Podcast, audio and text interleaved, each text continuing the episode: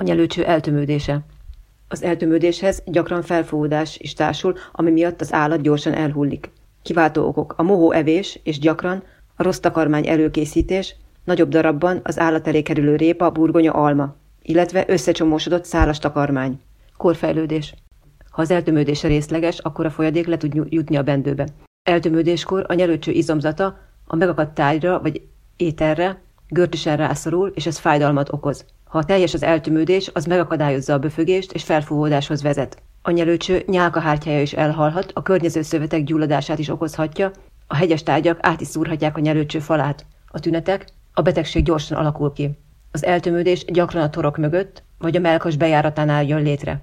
Az állat abba hagyja az evést, a nyakát nyújtogatja, öklendezik. Nyáladzik, tekintete ilyet, kólikaszerű nyugtalanság, majd felfúvódás alakul ki.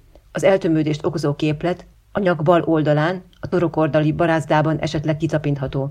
Az eltömődésnek a helyét pontosan meg kell határozni szonda segítségével. Gyógykezelése, a beavatkozás végrehajtása az állatorvos feladata. Lenyugtatják az állatot, görcsoldót adnak neki, ha életmentés miatt szükséges, szúrcsapolják. A képlet felmasszálása, a szonda segítségével történő lenyomása, vagy darabolása, eltávolítása, esetleg nyelőcsőmetszésre kerülhet sor.